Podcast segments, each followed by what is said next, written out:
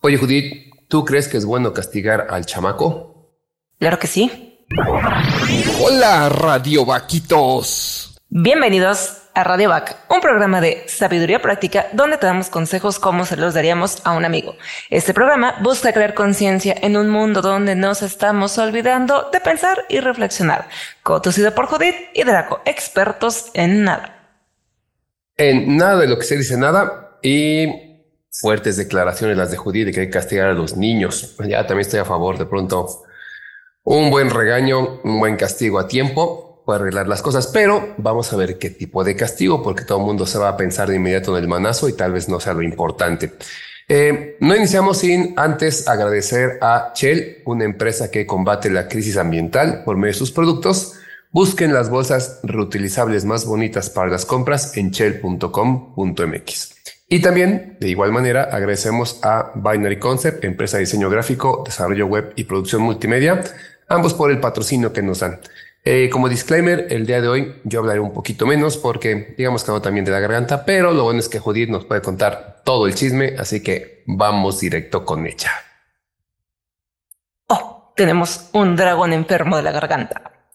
Pues bueno, comenzamos con esto. Empecemos con el término de lo que es un reforzador. Un reforzador es algo que modifica la conducta.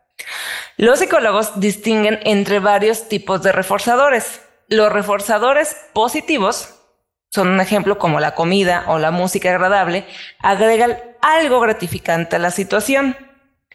En contraste, los Reforzadores negativos eliminan algo desagradable de una situación, removiendo un estímulo nocivo o desagradable. Ambos tipos de reforzadores generan aprendizaje de nuevas conductas o el fortalecimiento de conductas existentes. Si a lo mejor no les queda muy claro cómo es, cómo es esto de los reforzadores, piensen en un animalito, en un perrito, cuando lo estás entrenando para que se siente, se acueste, que te dé la patita y todo eso, los premios son los reforzadores. ¿Sale?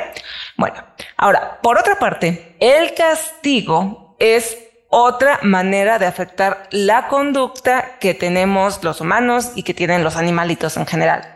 La mayoría de nosotros de pequeños o en la vida adulta hemos recibido castigos. Ejemplos de castigos en la vida adulta antes de que me digan, no, yo ya no soy empoderado e independiente. Uno, recibir una multa por conducir a exceso de velocidad o por tirar basura. Eso reduce la probabilidad de que volvamos a hacerlo en el futuro, entre comillas. Dos, ser rechazados groseramente cuando le pedimos el favor a alguien. En ambos casos, las repercusiones desagradables disminuyen la probabilidad de que repitamos de nuevo esas conductas. Bueno, y entonces viene el gran debate. ¿Cuál es la diferencia entre castigo por un lado y reforzamiento negativo? El reforzamiento de cualquier tipo va a eh, fortalecer la conducta. Particularmente el reforzamiento negativo fortalece la conducta, como se dijo, al eliminar, al quitar algo desagradable del ambiente. En contraste, por el otro lado, tenemos el castigo, que agrega algo desagradable al ambiente. Algo que no nos gusta es agregado para poder reforzar esta conducta y eso es un castigo. Eh, y por lo tanto, eh, en lugar de mejorar tienda a debilitar la conducta.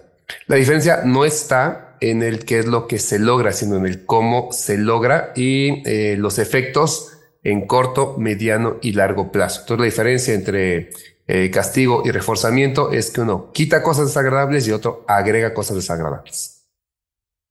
Ahora, los ejemplos antes mencionados sugieren que el castigo funciona, porque dices, bueno, sí está modificando la conducta, pero tenemos claro que no siempre es así. Hay chiquillos que siguen portándose mal, incluso después de que están castigados repetidas veces por mala conducta. Y es aquí donde surge la pregunta importante. ¿En qué condiciones funciona el castigo o simplemente por qué algunos castigos sí funcionan y otros no? Bueno, para que el castigo sea efectivo, debe ser impuesto de manera apropiada. Por eso en lo personal, yo creo que sí estoy a favor del castigo, siempre y cuando sea bien ejecutado, no nada más un trancazo como mencionó Draco. Ahora, ¿cómo hacer que este castigo sea efectivo? Bueno, pues lo primero es que debe ser rápido. Sí, los niños que se portan mal, que hacen algo indebido, deben ser castigados inmediatamente para que sepan qué fue exactamente lo que hicieron mal. Se aplica, perdón por este, la comparación, pero también funciona con los animalitos, con los perros. Eh, muchos este, eh, dueños de, los animalitos los castigan ya que el perro hizo algo. Cuando llegan dos horas después y se orinó donde no debía, lo castigan. El perrito no sabe por qué lo están castigando. Con los niños pasa igual y a veces hasta con los adultos. ¿eh? Entonces, un castigo sí debería de ser rápido.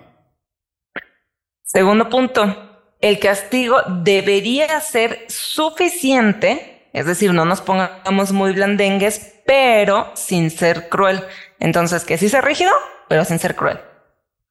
Algo muy importante es que el castigo efectivo debe ser seguro, pero seguro aquí significa que, que se asegure que se va a castigar. Es decir, los padres deberían tratar de castigar a los niños todas y cada una de las veces que se comportan mal. Si le perdonas una, dos, tres, varias, entonces el castigo deja de tener sentido, ya no va a reforzar la conducta, porque es así como, pues tal vez me castiguen, tal vez no. En cambio, si todas las veces que, que hace algo malo hay un castigo, entonces se puede reforzar la conducta.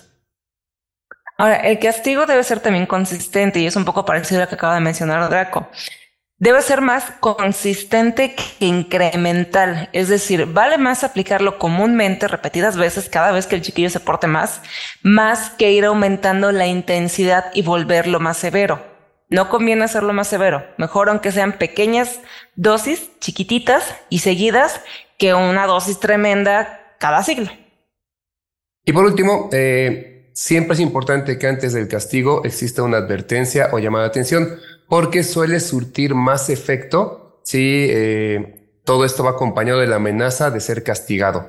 Una amenaza, como ya dijimos, se ve cumplir, no debe ser incremental, más vale, como decía Judith, un poquito, pero que sí sea ese castigo. Y recordemos, en ningún momento estamos hablando de castigos físicos. La aplicación apropiada del castigo puede cambiar la conducta muy rápidamente, lo que es crucial en ciertos casos, evidentemente. Bueno, ahora, a lo mejor, no, ustedes no me van a venir a decir cómo castigo a mis hijos, yo los estoy castigando súper bien. Adelante, felicidades y qué bueno. Pero esto no, no, no, no, no, la neta es que si han investigado cómo se debe castigar, tampoco, porque muchas veces nada más repiten conductas de cómo los castigaron ellos, que no era lo mejor. Entonces hay que saber cómo castigar al chamaquín. O bien se van al otro extremo, de no, es que a mí me traumaron porque me castigaban de esta manera y a mis hijos no lo van a sufrir. Y bien, veamos por qué es importante en la manera de castigar, porque de nuevo, no estamos discutiendo si son buenos o malos los castigos. Aquí lo que estamos diciendo que no importa tanto, eh, lo, que importa más es la forma, en pocas palabras. Pero bueno, ¿Por qué buscar la manera de castigar es importante? O sea, ¿por qué buscar una manera de castigar eficiente es importante? ¿O cuáles son los efectos colaterales negativos? Uno, si tú nada más castigas así a lo bestia, el castigo nada más va a suprimir la conducta al momento, pero no te va a enseñar, no le va a enseñar al morrito una conducta más deseable. Es como hacerte una mega cortada y nada más poner, no, es como romperte un hueso y nada más ponerte una bandita. Y no, la idea es eh, cambiar la conducta, no nada más taparla. Ahora, el castigo a menudo también provoca emociones desagradables que pueden obstaculizar el aprendizaje. Otra vez, el castigo, digámoslo así, mal aplicado o sin una planeación. Porque eh, es nada más castigar por castigar lo que se me ocurrió. Y lo que decimos hace rato, si es una actitud recurrente, tal vez un castigo sea media hora menos de videojuegos, por ejemplo. Ese es un castigo. Pero si hoy es media hora y mañana sí te dejo jugar y pasado ni me acuerdo, entonces no funciona. Ya sabes que si no hiciste la tarea es media hora menos de videojuego, siempre, por ejemplo. Entonces, eh, si esto funciona, tiene problema, pero si de pronto se me ocurre decirte, sabes qué, hoy te tiro tu, este, tu consola y ya, entonces sí voy a crear una emoción muy desagradable que no está ayudando a aprender que hay que hacer la tarea, solamente genera este enojo, esta cólera o la tristeza que no queremos, no se trata de eso. Sí, no se trata de generarle emociones negativas a las personas, es más bien de suprimir las malas conductas. Ahora, el castigo corporal, que muchas veces más vale una nalgada bien acomodada, un jalón de orejas, un cinturonazo, el famoso meme de la chancla de la mamá, ahorita acaba de pasar el 10 de mayo, y este, pues sí, se les funcionaba, qué chido, pero el castigo corporal puede generar mayor incidencia en los niños de depresión, conducta antisocial y mayor dificultad para relacionarse con sus pares. Y el día de mañana, al ellos vivir violencia, pueden repetir esos patrones de violencia. Y aquí en Radiovac no estamos a favor del de castigo corporal, nada físico. Creemos que hay conductas que tienen que ajustar en los niños. Creemos que hay niños que pueden ser insoportables, más por culpa de los padres que de los niños. Pero el castigo corporal no ayuda, al contrario, tiende a entorpecer o empeorar las cosas. Tanto así que como punto cuatro, este tipo de castigo puede transmitir la idea de que está justificado causar dolor a los demás, enseñando así una conducta eh, agresiva que no es deseable para nadie y que muchas veces, sin exagerar, eh, personas este, pues que se han despegado muchos sentimientos, asesinos seriales, sicarios, etcétera, si hacemos un rastreo de, cómo les fue de niños, eran castigados físicamente y abusados físicamente. Pero entonces, a veces pasa esto, creemos que sería un castigo físico, el niño piensa, entonces sí puedo hacer esto de eh, agredir a los demás si yo tengo la razón y no va por ahí. Ahora, el quinto punto de qué pasa cuando un castigo no es bien aplicado el castigo mal aplicado a menudo provoca el enojo de la gente, de tanto de chiquitos como de grandes como de todos. Y es frecuente que la gente enojada se vuelva más agresiva y hostil. Entonces, finalmente, un castigo mal aplicado, la neta es que no funciona y nada más genera sentimientos negativos. Por eso recordemos que es importante advertir que se va a dar un castigo por la conducta no deseable que se está teniendo en ese momento, debe ser instantáneo, el castigo debe ser suficiente y consistente, seguro, en vez de fugaz y muy fuerte, ¿sale? Entonces, bueno, para finalizar, creemos que sí tiene que usarse el castigo para suprimir una conducta indeseable, porque de esta manera Em, se descontinúa esa conducta y se generan conductas más deseables. Eso es un poco parecido a hacer un reforzamiento negativo de esa conducta. También debería emplearse el reforzamiento positivo, porque no se trata nada más de castigar, sino también de dar elogios, recompensas para fortalecer las conductas deseadas y finalmente es un poco más de darle amor al chiquillo por las cosas que está haciendo bien.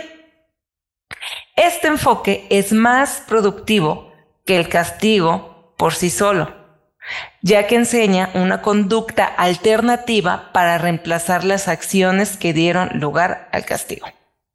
El castigo debe ser a cierto punto, eh, si no la última opción, de las últimas. No es que si algo sale mal, de inmediato hay que castigar. Se tiene que mediar, se tiene que hablar, se tiene que explicar por qué se castiga también, para que se entienda. Y repetimos, eh, tal vez la palabra castigo tiene connotaciones muy agresivas, no vamos por ahí, en Radio Bag no vemos así, pero si es esta parte, como decíamos, en los niños, de pronto un rato menos de celular, un rato menos de videojuegos, algo que sepamos que eh, sí puede ser algo que le, le permita repensar las cosas y ajustar las actitudes, ajustar las acciones, porque se trata de eso, no se trata en ningún momento ni de lastimar ni de empeorar las cosas con las que acabamos de decir.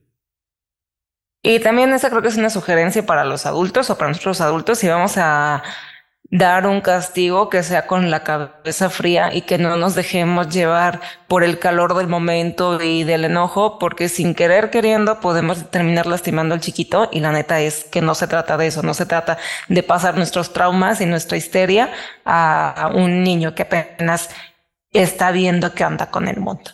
Y pues bueno, con esto cerramos y recuerden que les damos consejos como se los daríamos a un amigo. Así como aplicar el like, me gusta o manita arriba. Toquen la campanita para recibir aviso cada vez que subimos material nuevo. Suscríbanse en nuestras plataformas, visiten nuestra página web y síganos en redes sociales. En Instagram estamos como radio.bac, Facebook radiobac 2, YouTube, Spotify y Apple Podcast radiobac. La página web la encuentran como radiobac.org. Muchas gracias a los que escucharon el episodio anterior el poder del agradecimiento y recuerda, prende tus alas porque naciste para volar.